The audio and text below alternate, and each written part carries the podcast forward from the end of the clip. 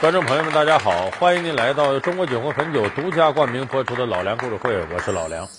最近一段时间呢，有一部电视剧被称为今年的电视剧之王，特别火，名字叫《离婚律师》，主演的是吴秀波、姚晨。当然，这吴秀波呢，作为一个大叔派的演员来讲，在年轻人当中很有市场，很有魅力。但是这部戏呢，主要反映的恰恰是律师这个行业的一些事情。很多人看完这个片子呀，有的人说这真有意思，拍的好玩可是有很多做律师的人却说，这怎么拍的，一点都不真实，净给我们这行业抹黑。那么说，现实当中的律师到底是个什么形象呢？咱们可以结合电视剧里的律师形象，咱说一说中国眼下的律师到底是怎样的一种社会角色。说出现时间挺晚，一直到清末民国时候才有律师。在世界范围来看呢，很早了。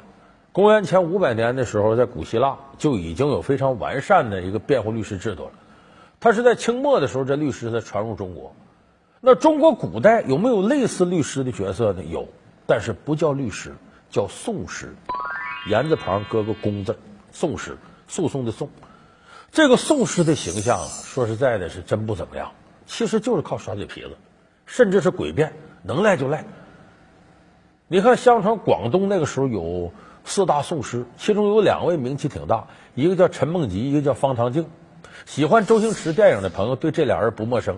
咱们看《算死草》里边，周星驰演这个就是陈梦吉，而在这个《九品芝麻官》里边，跟这个呃周星驰对着干那个宋师就是方唐镜。这两个人呢还有师承关系，方唐镜是陈梦吉的徒弟。哎呀，区区个九品芝麻官。哪值得我方唐镜去侮辱啊！方唐镜，方唐镜，广东第一宋师荒唐镜。你看这里边这宋师表现不怎么地，这陈梦吉呀嘴皮子特别厉害，啊，他他他他他说开，能把这死人都说活了。而这方唐镜呢，专门钻法律的空子，趋炎附势。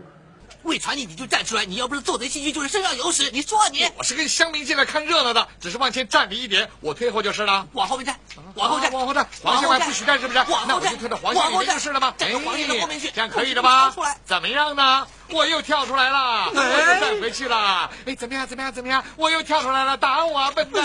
你，